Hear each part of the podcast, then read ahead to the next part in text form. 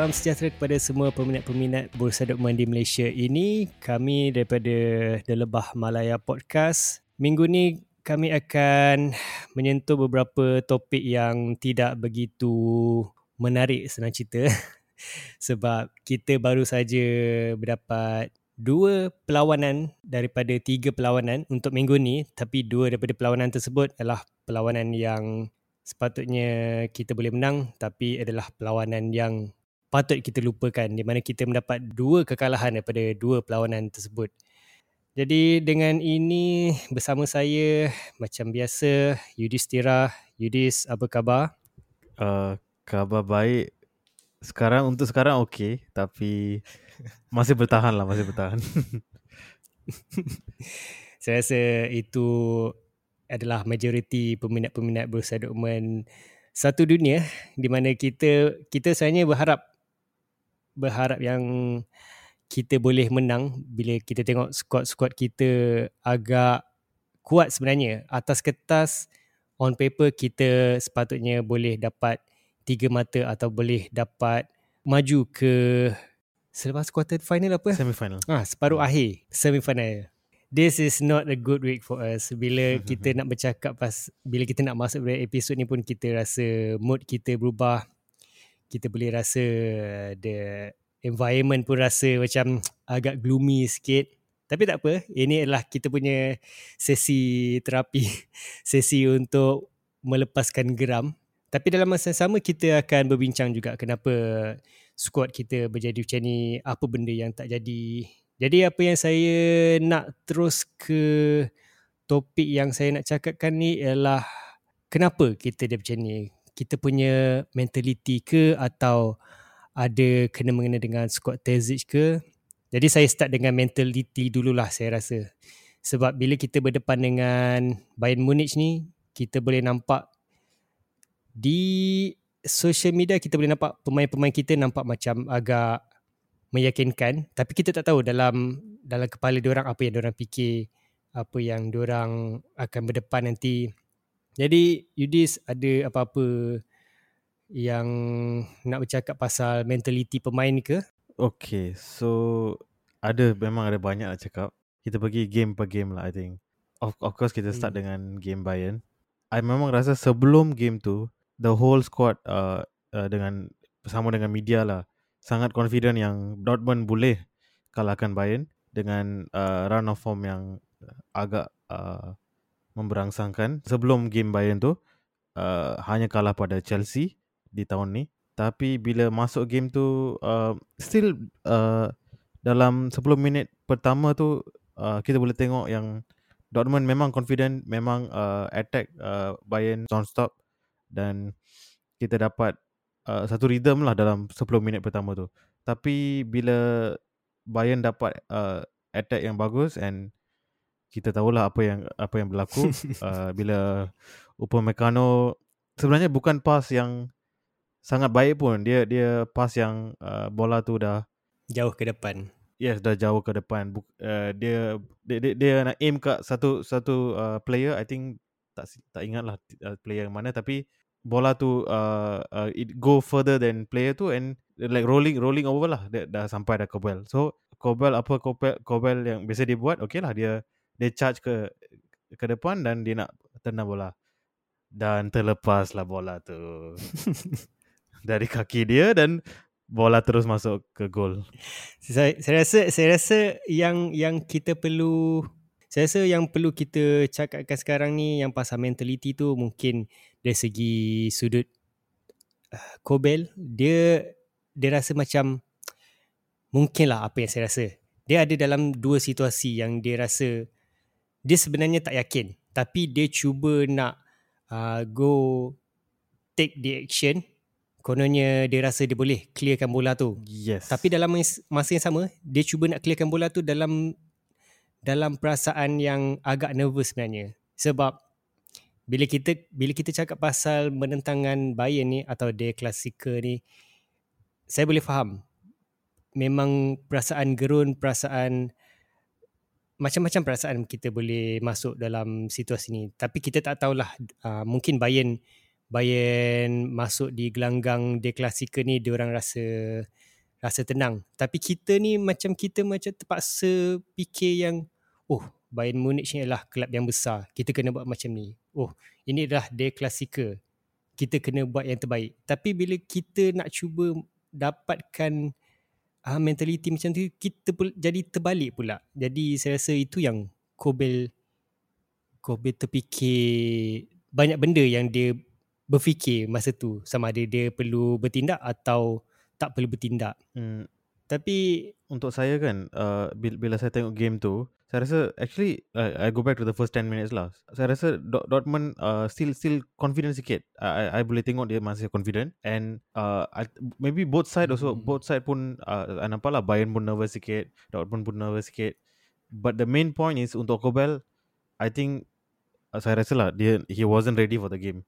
Lepas injury kan sebab tu dia dia extra nervous and dia uh, ter, terlebih buat lah kot. Uh, Mhm. so jadi macam tu lah and overall lepas moment yang teruk tu itulah turning point untuk game Jadi kita dah boleh tengok. Terus uh, dalam masa 15 minit I think 20 minit terus second goal and then okay lah the first half uh, lep- thanks to the first half kita kita dah terus dah dah, dah kalah game tu lah. Dah nak nak nak rescue the the game dah tak boleh dah.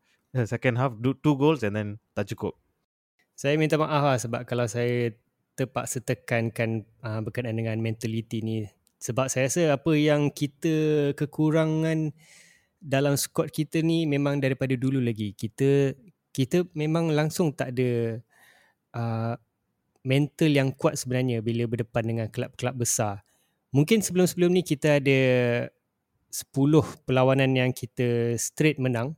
Mungkin masa tu kita rasa macam kita rasa macam wow kita menang semua ni wow kita kita punya moral tinggi kita punya kita punya apa nak kata uh, antara squad tu rasa macam lagi rapat. Yes. Tapi bila dalam game ni bila kita bolos satu gol yang sangat mudah ada ada termasuk dalam satu beberapa media yang mengatakan uh, bila kita bolos gol yang pertama yang sangat mudah tu uh, antara pemain dah start uh, menyalahkan satu sama lain. hmm. Jadi memang tak nampak sebenarnya kita ada mentaliti yang kuat atau kita ada seorang ketua yang untuk me, menenangkan keadaan kita. Saya saya ada dengar satu podcast daripada Gegen Pressing ni. Saya saya recommendkan pendengar semua untuk dengar juga Gegen Pressing ni. Tapi Gegen Pressing ni adalah satu podcast yang dalam bahasa Inggeris. Kalau mungkin tak berapa familiar dalam bahasa Inggeris, mungkin sambung dengar dekat The Lebah Malaya Podcast pula. Tapi kita boleh uh, ter- terjemahkan yes, yes, kita boleh terjemahkan. Tapi ada satu poin yang sangat menarik daripada gegen pressing tersebut bila kita bolos satu gol. Dalam dalam ramai-ramai skuad kita yang menenangkan Gregor Kobel masa tu ada seorang saja iaitu Marius Wolf. hmm. Kenapa kita tak ki- kenapa kita tak sebagai satu tim kita cuba untuk tenangkan the whole team the whole environment untuk naikkan semangat balik. Ini cuma baru satu gol. Boleh kita boleh buat lagi. Ada banyak lagi masa. Yes. Kat mana kita punya kekuatan mental kita untuk jadi naik ke balik kalau kita nak dibandingkan dengan Bayern Munich? Kenapa kita tak sampai kat situ lagi? Saya pun sebenarnya saya pun terkejut tengok uh, okay kalau ada mistake itu itu kebiasaan lah bola sepak. Siapa-siapa boleh boleh uh, down satu goal and this and that. Kita kita manusia juga kita buat kesilapan. Yes. Tapi supposed to uh, I think yang team yang datang dari uh, kedudukan ke 6 6 5 macam tu then sampai ke kedudukan pertama at that moment to not have that mentality to come to to to like okay uh, kita down down satu goal no problem we will come back. Uh, tak ada mentality tu, tu saya saya saya rasa terkejut lah. Uh, and then lagi satu pasal leaders like uh, okay Wo- Wolf is uh, maybe maybe dia uh, secara peribadinya dia dekat dengan Kobel M- mungkin itu salah satu uh, reason lah. Tapi what happened to the leaders dalam squad tu? Uh, Ma- Marco Reus dah dah berapa tahun dah yes. dalam dalam klub ni. Then ada Bellingham yang yang kononnya uh, going to be the greatest player in the world. Tapi uh, baru baru vice captain dah dah dah tak tak boleh dah, dah tak boleh lead the team suddenly sebab satu gol dia.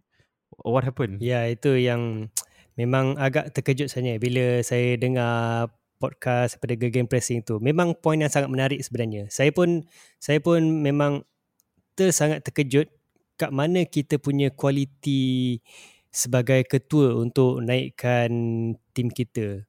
Saya saya respect Marco Reus sebenarnya. Saya sangat respect dia sebab dia memang salah seorang legenda Borussia Dortmund. Saya sangat respect dia. Tapi kenapa dalam situasi-situasi yang penting macam tu, situasi yang di mana kita perlu naikkan spirit pemain atau mentaliti pemain, kenapa dia tak ada? Kenapa dalam situasi-situasi contoh macam kalau kita berdepan dengan tak kisahlah apa-apa situasi fall ke atau situasi tengah hangat ke, kenapa tak nampak sangat pun kualiti dia sebagai leader. Saya rasa itu yang Eden Terzic kena faham juga. Banyak yang dia kena belajar sebenarnya Eden Terzic untuk faham semua player. Hmm, Walaupun yes. sebelum sebelum ni episod sebelum ni saya ada cakap yang Eden Terzic sebenarnya ialah manager atau coach yang faham semua pemain tapi banyak lagi yang dia kena belajar dari segi contoh macam mana naik naikkan semangat ke apa. Kalau saya nak cakap pasal ketua atau leader dalam satu pasukan ni pendapat saya sendirilah yang boleh defend semua contoh macam kalau fall ke apa kan yang betul-betul boleh nak sound opposition. Saya rasa Emre Can yes uh, mungkin Gregor Kobel pun boleh juga tapi dia sebab kat keeper. Takkan kalau situasi fall ke apa dia nak kena pergi ke depan untuk sound opposition ke apa kan? Saya rasa Emre hmm. Can sebenarnya adalah candidate yang terbaik sebenarnya. Atau mungkin Yudis ada apa-apa cadangan ke? Untuk saya nama pertama yang datang dalam minda saya Emre Can lah. And sebenarnya uh, kalau saya kalau kita tengok the whole season bu- bukan bukan dalam last five games lah. Kalau tengok the whole season, saya rasa Bellingham was one of the figures in the beginning of the season yang dapat nak nak nak uh, bagi motivasi kepada uh, player-player kita. Tapi uh, and and about about Kobel, I think saya rasa dia considered a junior member of the squad. Like baru baru musim ni dia dia betul-betul in the team. So mm-hmm. sebab tu dia dia bukan uh, as one of the leader yet lah. So kalau tengok macam tu patutnya Bellingham yang yang jadi one of the leaders lah. Uh, yang yang yang lantang suara tu selalu uh, so far uh, Emre Can dengan Bellingham. Hmm, betul. So uh, one thing I noticed recently is in terms of Bellingham dia terlalu uh, emosi lah. Hot headed hot headed yes uh, sometimes in some games is good lah sebab dengan emosi macam tu you boleh motivasikan uh, team member you lah tapi kalau kalau dalam situasi macam ni yang dia dia marah marah-marah player lain dan salahkan orang lain uh, untuk tidak come together as a team is is is a mistake lah I think. Yalah. Tapi mungkin sebab uh, dia masih muda lagi. Umur dia pun baru 19 tahun tapi dalam bola sepak di mana semua professionalism hmm. ni memang sangat penting. Semua benda tu kita tak ambil kira hmm. pun. Tak kisahlah dia muda ke apa. Bila bila bila seseorang player tu bila seseorang pemain tu dah masuk dalam fasa dalam satu situasi contoh dia perlu menjadi captain. Memang semua benda yang kekurangan dia memang dia perlu improvekan se, se secepat mungkin. Tak ada tak ada tak ada alasan doh dia masih muda lagi. Tak ada. Saya rasa kalau nak cakap pasal hot headed atau dia cepat marah ke apa ke saya boleh bantah yang sebenarnya Emre Can jauh lagi panas baran sebenarnya. Tapi kita boleh nampak Emre Can dalam satu musim ni juga benda yang dia panas baran tu dia boleh berubah. Itu yang kita sekarang ni kalau nak dapatkan kualiti pemain kenapa Edin Terzic tak boleh dap, tak boleh start dengan sesuatu yang penting. Contoh macam captaincy. Kita jadikan Emre Can hmm captain ke apa. Itu itu yang saya rasa Eden Terzic yang perlu belajar lagi lah. Memang memang kena cepat sikit lah saya rasa sebab sebab kita dalam minggu ni je dah jumpa dua ex coach kita. Uh, perkembangan Emre Can hanya berlaku selepas uh, uh, World Cup. Saya, saya nampak yang yang uh, Zain cakap lah yang dia dia lagi uh, ada leadership quality dia lagi mature dia lagi uh, control emosi dia. Semua ni uh, berlaku sekarang. So mungkin uh, lepas season ni habis season selepas ni uh, harap-harap dia ada akan dapat vice captain jugalah. Ada tak uh, kamu dengar berkenaan dengan satu tweet ni dekat ah satu tweet dekat Twitter lah maksudnya. Berkenaan dengan interview uh, Thomas Muller selepas perlawanan di mana dia mendengar uh, beberapa pemain Dortmund semasa dalam game tu hmm. juga yang dia uh, yang pem, yang pemain-pemain kita semua terus menyalahkan satu satu sama lain macam yang saya cakap mula-mula tu. Ada tak uh, Yudis dengar yang pasal situasi tu? Uh, pasal mula cakap saya tak dengar. Itu memang satu yang agak tak tahulah. Itu yang saya nak terangkan dalam uh, kita punya pemikiran bila berdepan dengan tim-tim besar ni. Mungkin mungkin kita sebenarnya nampak dari luaran kita nampak macam okey tapi dalam sebenarnya orang tak cukup lagi kuatan mental tu untuk berdepan dengan tim-tim besar ni. Memang memang kalau kalau kita dengar apa yang Thomas Muller cakap tu dia tak direct tapi kita boleh rasa dia punya macam dia nak take a jab dekat kita. Faham tak? Hmm, iya, iya. Uh, so, so, so memang banyak lagi lah kita kena improve. Tapi itulah kita nak kata kita consider small team pun tak juga. Kita adalah kelab yang besar. Tapi bila kita berdepan dengan Bayern, mesti kita tak dapat. Jadi kita teruskan, oh sebenarnya nak teruskan pun susah sebenarnya. Sebab, sebab kalau nak tengok balik highlight-highlight uh, perlawanan minggu ni je uh memang agak teruk sebenarnya kita. Kita kita memang minggu ni bukan minggu yang baik lah hmm. untuk Dortmund. Satu benda saya nak point out is uh, pasal mula yang mula, mula cakap kan. Sebenarnya uh, mula tu biasalah dia dia selalu dia cheeky sikit dia suka suka cocok sikit. Itu satu. Uh, and then another thing bukannya Bayern pun perfect. Actually yes, yes. I think this this is one of the in compared to the last few seasons, this is one of the worst Bayern seasons ever. Walaupun dia top of the table, dia cara dia keluar pokal uh, baru uh, game hari tu like surprising. And then uh, walaupun menang dengan Dortmund, cara dia menang dia bukan yang main perfect pun.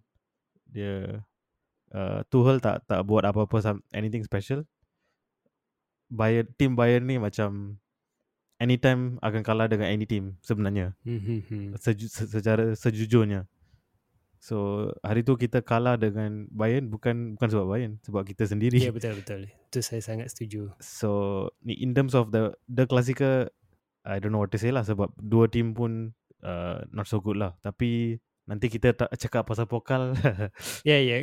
Saya ada banyak benda nak cakap. Ini ini uh, untuk pengetahuan pada semua pendengar, kita kita rekod ni selepas kita dapat keputusan RB Leipzig menentang Borussia Dortmund. Tapi sebelum tu pun kita dah tahu dah keputusan di mana Bayern Munich telah disingkirkan oleh Freiburg. Ah itu yang kita akan bincang selanjutnya lepas lepas ni.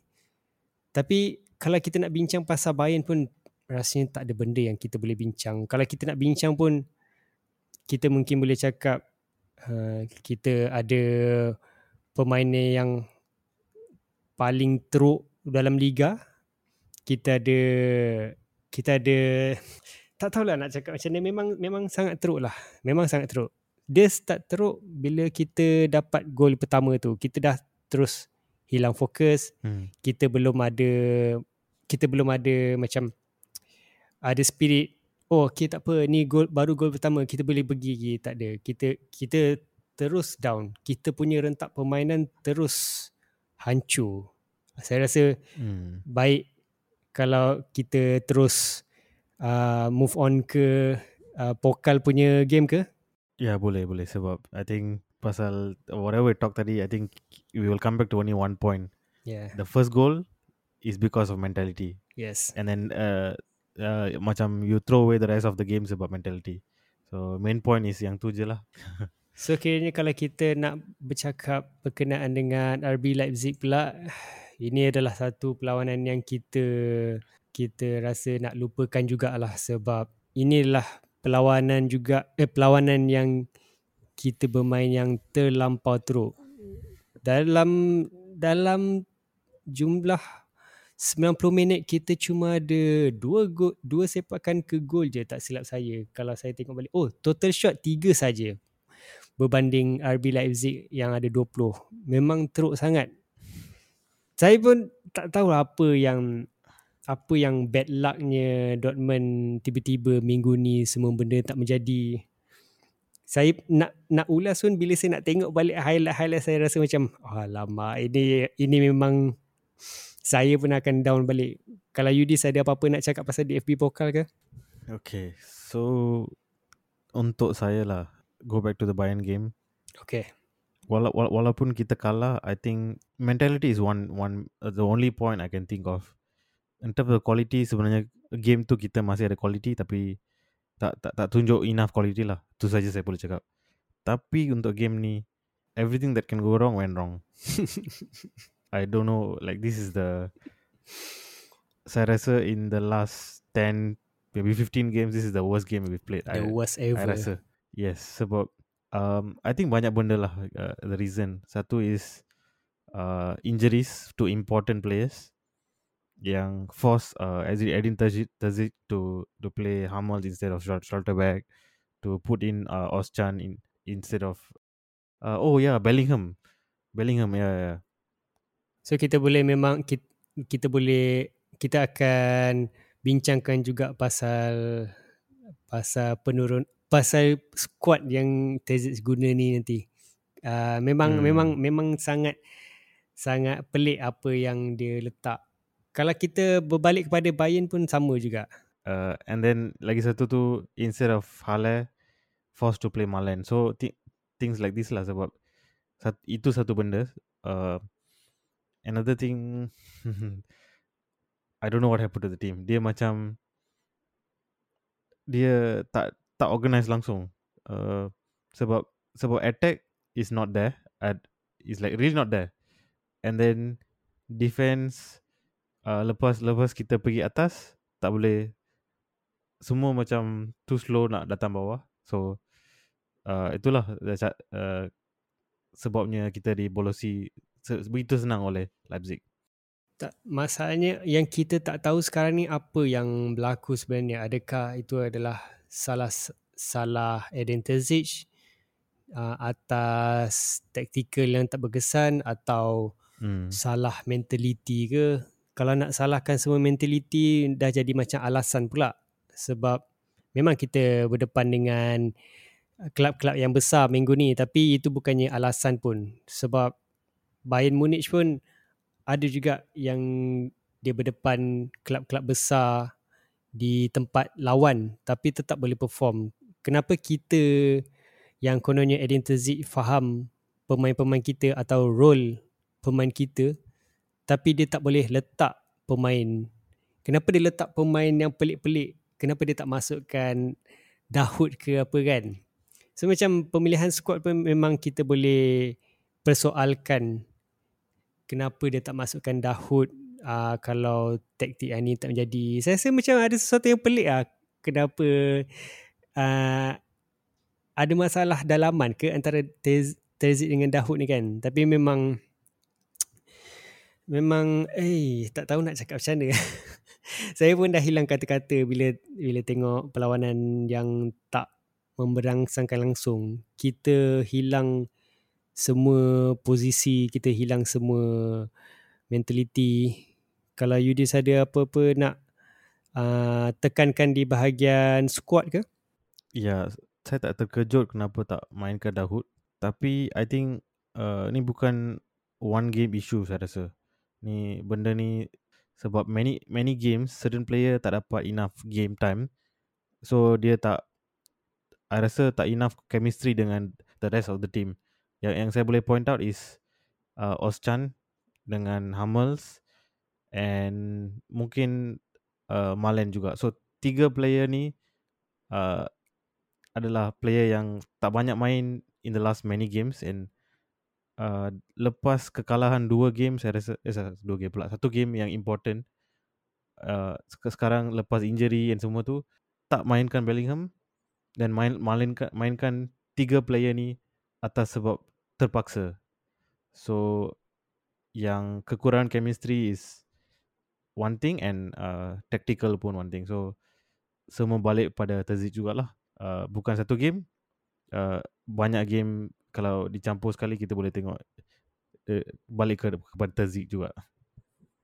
Itu yang kalau kita sentuh pasal Terzic ni dalam sosial media kita dah boleh nampak uh, ramai peminat dah mula rasa tak yakin dengan Edin Terzic. Ada yang dah cakap Edin Terzic out lah, Terzic out. Kita kita dah terus tak yakin selepas perlawanan seri hari tu uh, bersama Schalke. Lepas tu kita ada kalah dengan Chelsea. Lepas tu ni pula kita ada kalah dua perlawanan berturut-turut. Memang memang saya faham uh, orang dah start tak percaya. Tapi kita kena pertimbangkan juga yang Edin Terzic baru je mendapat 10 perlawanan menang berturut-turut. Itu yang saya rasa tak berapa adil kot kalau orang nak cakap oh Edin Terzic perlu dikeluarkan, dia tak cukup pengalaman. Kenapa kenapa bila kita sebagai peminat tak berapa yakin kalau kita dapat uh, dua kalah berturut-turut tapi bila kita dapat 10 kemenangan kita rasa macam oh Edin Terzic Edin Terzic lah terbaik. Kenapa uh, Edin terbaik bla bla bla ni semua kan. Kita rasa kita pun rasa macam kita crumbling bab peminat. Kita punya mentality pun tak cukup lagi. Ke atau you decide nak terangkan lagi pasal status Edin Terzic yang agak goyah sekarang ni? I think itu adalah kebiasaan lah uh, untuk fans yang selalu akan ada uh, satu uh, percentage yang memang akan say oh this coach in this coach out. Itu adalah kebiasaan lah so, uh, terutamanya selepas dua tiga uh, uh, kekalahan. So yang tu saya tak terkejut and biasanya true fans will will will will see the situation lah. Betul betul teruk ke bet, ataupun tak uh, and the the main reason I think is uh, walaupun 10 game kita menang game yang paling important uh, you can say the three competitions uh, satu Champions League uh, kalah dengan Chelsea out of the out of the Champions League. Uh, uh, league kita uh, ahead of Bayern kalah dengan Bayern uh, turun pula. Then uh, Pokal kalah dengan Leipzig keluar dari cup so game tiga empat game yang paling important dalam whole season yang kita kalah uh, makes it look like uh, Terzic is not good enough. And uh, I think that is the reason lah uh, that many fans are against uh, Terzic at the moment. Tapi itulah kita kita perlu kita perlu ingatkan juga yang kita point kita masih lagi ada perbezaan dua mata je berbanding Bayern. Kalau secara teknikalnya kita boleh menang Bundesliga punya trofi. Sebab sekarang ni pun ada baki lagi mungkin 8 8 baki pemain permainan betul ke? Kalau kalau saya silap bagi tahu. Tapi saya rasa secara teknikal ni kita boleh menang trofi. Kita cuma ada dua mata je perbezaan dengan Bayern. Ke atau ke atau perlawanan lawan Bayern hari tu itu adalah penentu di mana kita dapat trofi atau tidak? Uh, pada pendapat, saya, ti, uh, bukan it's not over yet sebab kita balik pada Bayern, uh, satu, dia tidak konsisten lagi and like yang kedua, dekat pokal tu dia baru kalah dengan Freiburg. And next game dia dengan Freiburg lagi sekali. So you, you, you never know lah sebab yeah, uh, yeah. this this season is is very different than any other season. Uh, empat team yang yang top uh, sekarang uh, point point dia sebenarnya tak jauh berbeza. So kita ada chance to win the league Bayern ada ada chance to lose the league or even become third in the league. Nak tahu tak, ada satu sumpahan yang agak kelakar sebenarnya dekat Bundesliga ni. Di mana kalau ada satu kelab tu, dia kalahkan Bayern, perlawanan seterusnya, kelab tu akan kalah. itu itu itu yang saya dengar daripada podcast Giging Pressing.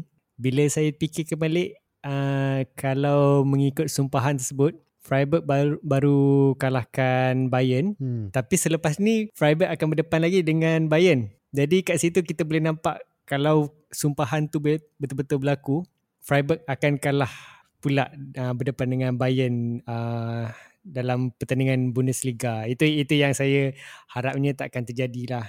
Sebab Bayern pun kita boleh nampak winning mentality is there.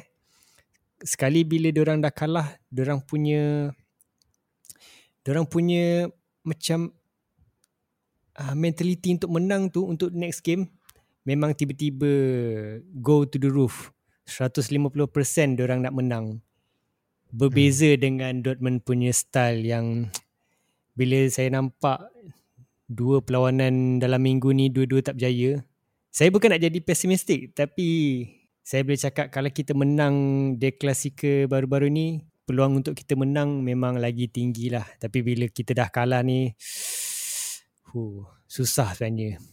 Tapi itulah memang memang tak tak dinafikan uh, 8 8 perlawanan uh, baki Bundesliga ni sebenarnya panjang lagi, macam-macam boleh berlaku.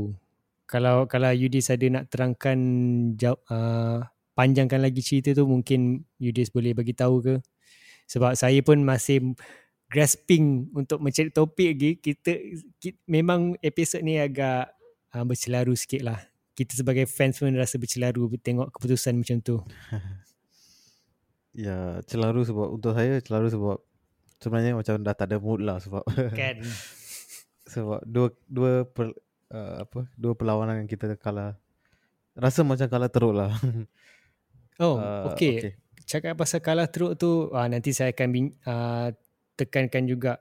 Uh, tapi ada ada harapan untuk kita menang ke sebenarnya Bundesliga hmm yang tu untuk saya lah kena tengok back uh, uh, run of games yang, yang uh, perlawanan yang tinggal. Uh, berdasarkan perlawanan yang tinggal okey uh, saya saya saya bacakan lah. Okey okey uh, so kita kita ada untuk untuk Dortmund kita tinggal uh, uh, perlawanan dengan Union Berlin Lepas tu Stuttgart Lepas tu Frankfurt Okay. Lepas tu Bochum Lepas tu Wolfsburg Gladbach uh, Augsburg And Mainz. So untuk saya Dalam perlawan Dan semua tu Yang Team yang kita kena, kena takut Ialah Union Berlin dengan Frankfurt. So Asalkan kita menang dua-dua game ni uh, Ada chance besar kita boleh uh, menang league.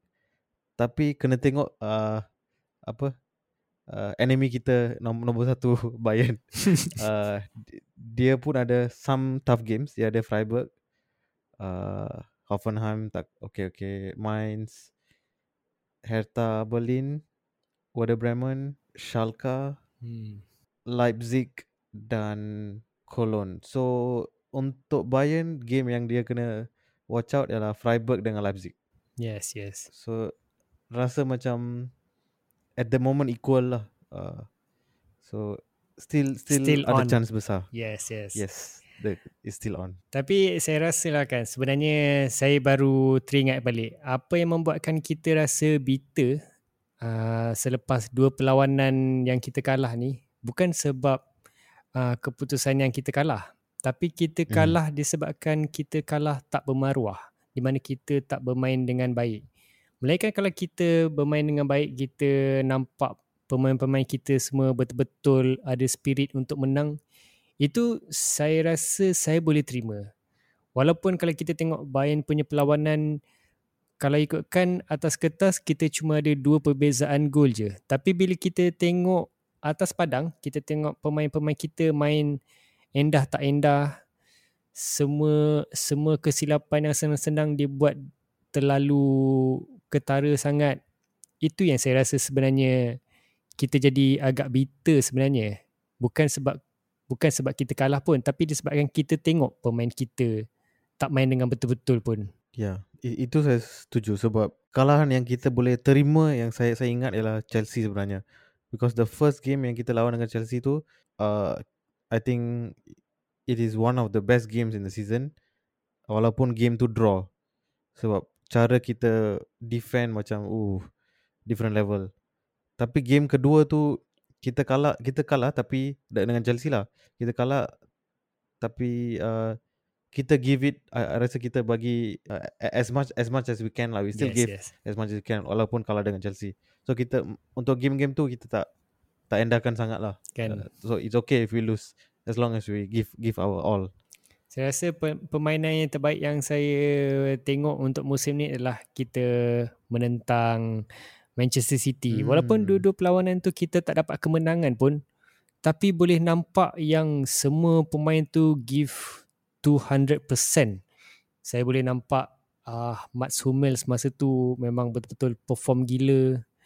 Uh, saya nampak semua squad sangat berdisiplin uh, berkenaan dengan orang punya barisan pertahanan semua semua passing semua hantaran uh, walaupun tak banyak shot ke apa itu saya tak berapa kisah lah.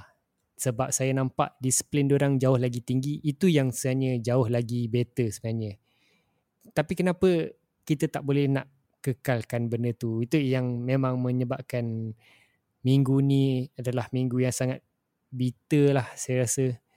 Kalau nak kita nak nak panjangkan lagi pun tak tahu dah apa nak cakap. Hmm. Kita cuma boleh mengharapkan uh, perlawanan Union Berlin selepas ini uh, orang ada kesedaran yang tinggi atau ada contohnya macam Edin Terzic buat sesuatu berkenaan dengan prep talk ke apa ke untuk naikkan spirit ke apa kan. Hmm. Tapi itulah itulah bola sepak. Kita kita tak tahu pun apa benda yang terjadi. Kita saya pun dah dah hilang kata-kata dah sekarang ni sebab hmm. tak boleh lah saya tak boleh tengok dengan perlawanan yang terlampau teruk. Hmm. Kalau kalau kita ada dapat menang pun saya rasa saya rasa saya tak berpuas hati pun minggu ni. Terus terang saya cakap. Ya, itu ikut cara kita menang lah. Kita kena tengok macam mana. Uh, sebab uh, Union is, is still a uh, saya rasa still a very strong team. Untuk saya kalau kita menang game tu ada harapan lah. Sebab bukan bukan team yang uh, bawah league uh, atau bukan bawah league lah It's still top 4 dalam uh, Bundesliga.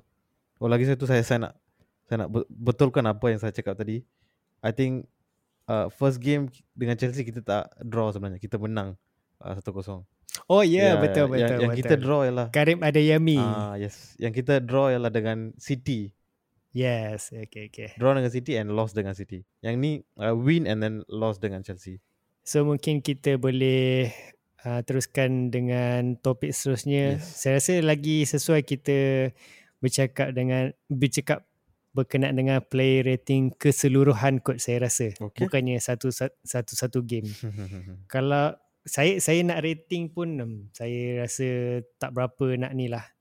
Saya mungkin saya mungkin boleh bagi rating yang adil sikit kot dekat Gregor Kobel sebab Gregor Kobel ni yang prestasi dia agak ketara sikit di perlawanan Bayern dan perlawanan Leipzig. Saya boleh bagi rating dia 7 per 10 lah saya rasa. Sebab walaupun dia buat kesilapan kat yang pertama, eh, kat perlawanan atau gol pertama tu, at least dia naikkan semangat balik uh, dalam perlawanan RB Leipzig tu. Saya rasa kalau kalau uh, Kobel tetap main-main macam macam pemain kita yang lain, saya rasa mungkin kita akan kalah 6 gol lah saya rasa. Yes.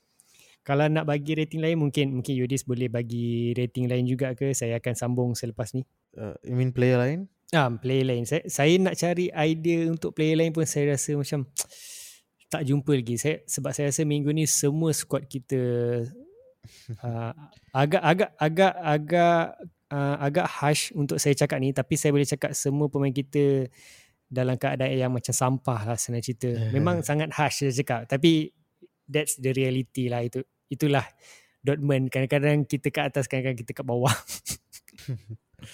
saya pun nak nak rate pun Hmm, okay, I will only rate player yang I think dalam dua game tu dia, dia he give something lah at least in one of the game. Okay. Untuk saya okay. Untuk Kobel uh, initially saya bagi enam tapi bagi tujuh jugalah sebab uh, tanpa Kobel uh, game dengan Leipzig tu kemungkinan besar 4-0 ke 5-0 mungkin boleh.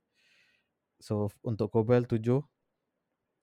Um, next uh, Sula tak nak bagi Hummels betul-betul tak nak bagi uh, dengan Bayern Schlotterbeck main kan Ah uh, lepas tu dia injured. Ah uh, okay so dengan Bayern tak nak bagi jugalah. uh, mungkin kita okay. boleh cakap pasal Marius Wolf juga kot.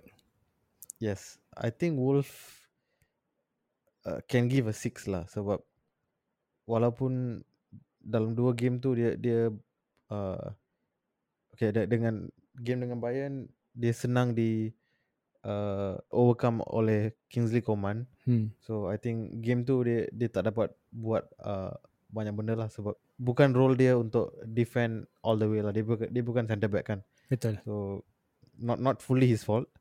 Then the Leipzig game dia masih bersemangat lah. Dia, and dia the only, only who only one who uh, bagi semangat pada Gobel. So Okay lah sebab tu lah bagi rating.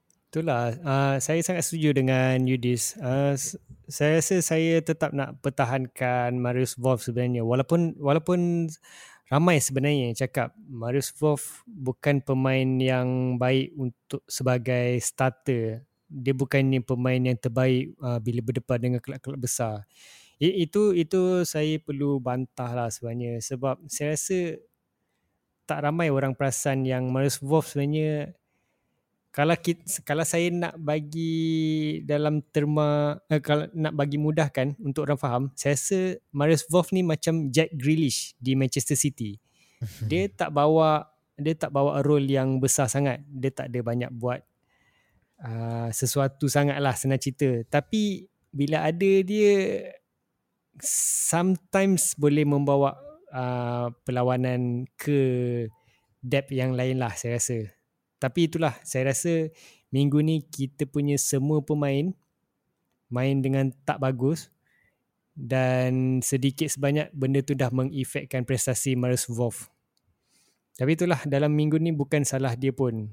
Itu memang salah satu tim lah sebenarnya. Saya saya saya salahkan. Mungkin saya silap.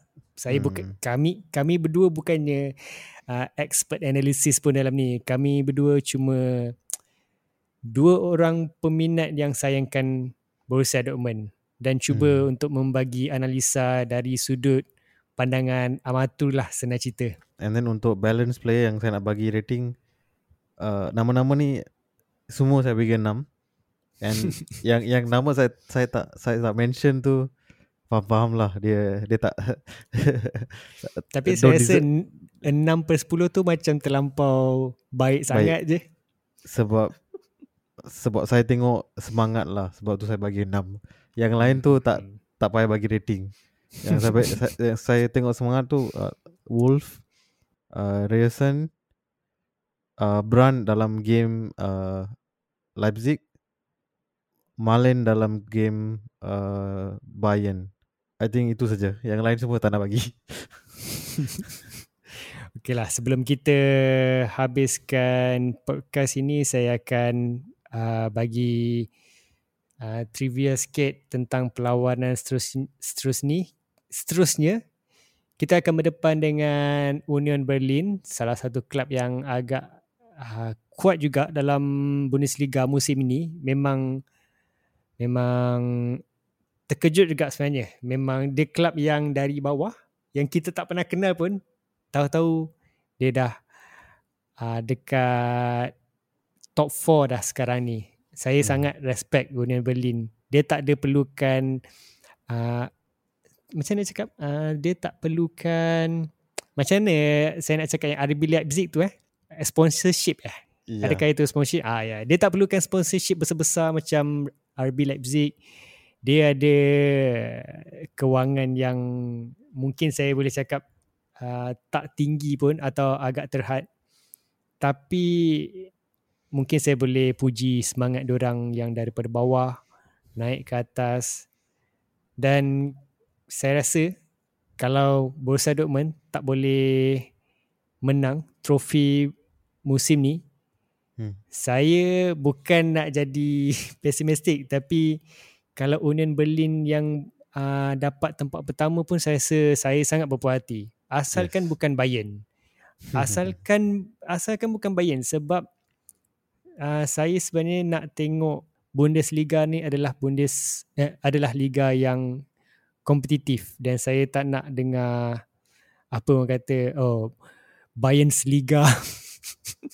Itu memang menyampah gila lah saya dengar uh, saya akan terang uh, saya akan bacakan juga uh, head to head kita di mana kita uh, ada tujuh kemenangan uh, berdepan dengan Union Berlin sebelum ni dan Union Berlin cuma ada tiga je.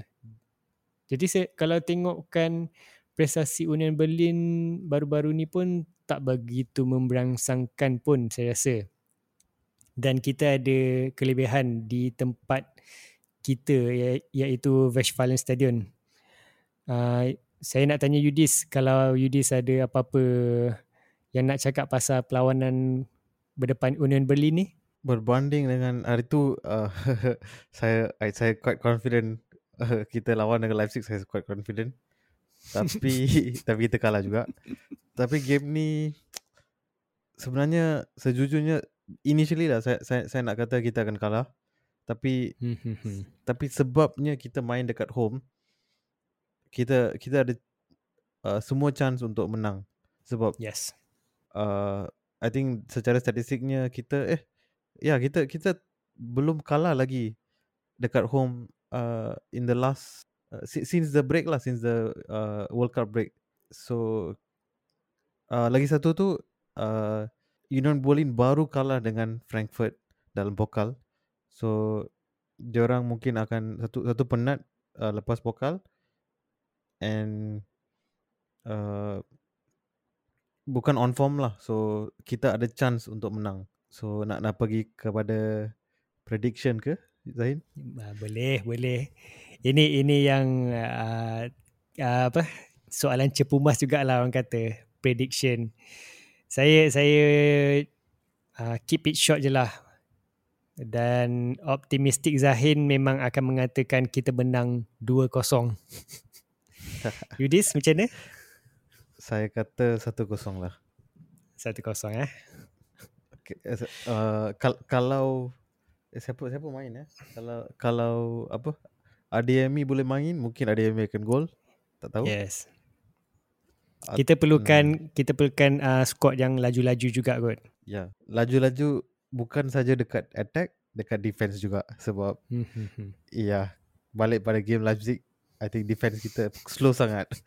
so harap-harap game game seterusnya uh, defense kita laju laju jugalah. Jadi saya rasa uh, saya rapkan episod ini dan saya rasa semua topik dah sentuh pun untuk minggu ni. Cuma kita akan tinggal tunggu keputusan pada perlawanan Union Berlin saja. Kita akan berdepan Union Berlin pada 8 April pukul 9.30 malam Ah ini ini memang jarang sebenarnya saya nak nampak perlawanan 9.30 malam. Jadi harapnya kita kita boleh tengoklah sama-sama. Saya nak menjemput semua pendengar untuk uh, join Discord kami di mana kami akan tonton perlawanan Borussia Dortmund bersama-sama. Kat situ kita akan uh, hang out, kita akan berbincang berkenaan dengan Borussia Dortmund atau apa-apa saja berita Borussia Dortmund uh, tak kisahlah apa-apa uh, topik kita kalah ke, kita menang ke, memang kita akan bercakap juga. Kat situlah uh, kita kita nak luahkan semua perasaan lagi-lagi lepas kalah. Jadi uh, dari pihak saya itu saja yang saya nak bercakap. Saya paskan kepada Yudis untuk habiskan sesi episod The Lebah Malay Podcast ini, Yudis. Okay, so uh, macam Zahid cakap, uh, do join us untuk game uh, live screening uh, game Dortmund menentang uh, Union Berlin. Uh, sama-sama kita nantikan skor game-game yang lain untuk Super Saturday. Sebab ada uh, Dortmund versus Union, uh, Freiburg versus Bayern and I think lagi satu team kan. Uh, uh, Frankfurt uh, versus uh, like, uh, Leverkusen. So game-game yang besar so harapkan semua result game-game tu uh, berpihak kepada kita lah. yes, yes, yes. Uh, jadi di situ saja daripada kami diharapkan semua pendengar uh, untuk follow juga social media kami iaitu Dortmund My Fans atau mungkin boleh search juga Malaysian Dortmund Fans Club dan dari situ boleh nampak lah social media kita semua memang dah kami sekarang makin lama makin uh, dikenali uh, ni macam macam riak sikit lah macam bangga diri sikit lah. Tapi tapi at least kita boleh nampak sebenarnya peminat-peminat Borussia Dortmund kat Malaysia ni sebenarnya ada.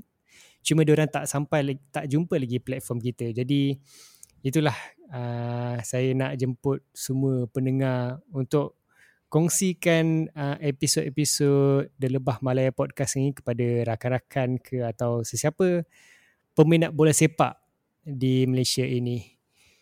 Jadi itu saja daripada kami. Uh, kita jumpa lagi di episod akan datang. Bye-bye. Bye-bye. Auf Wiedersehen.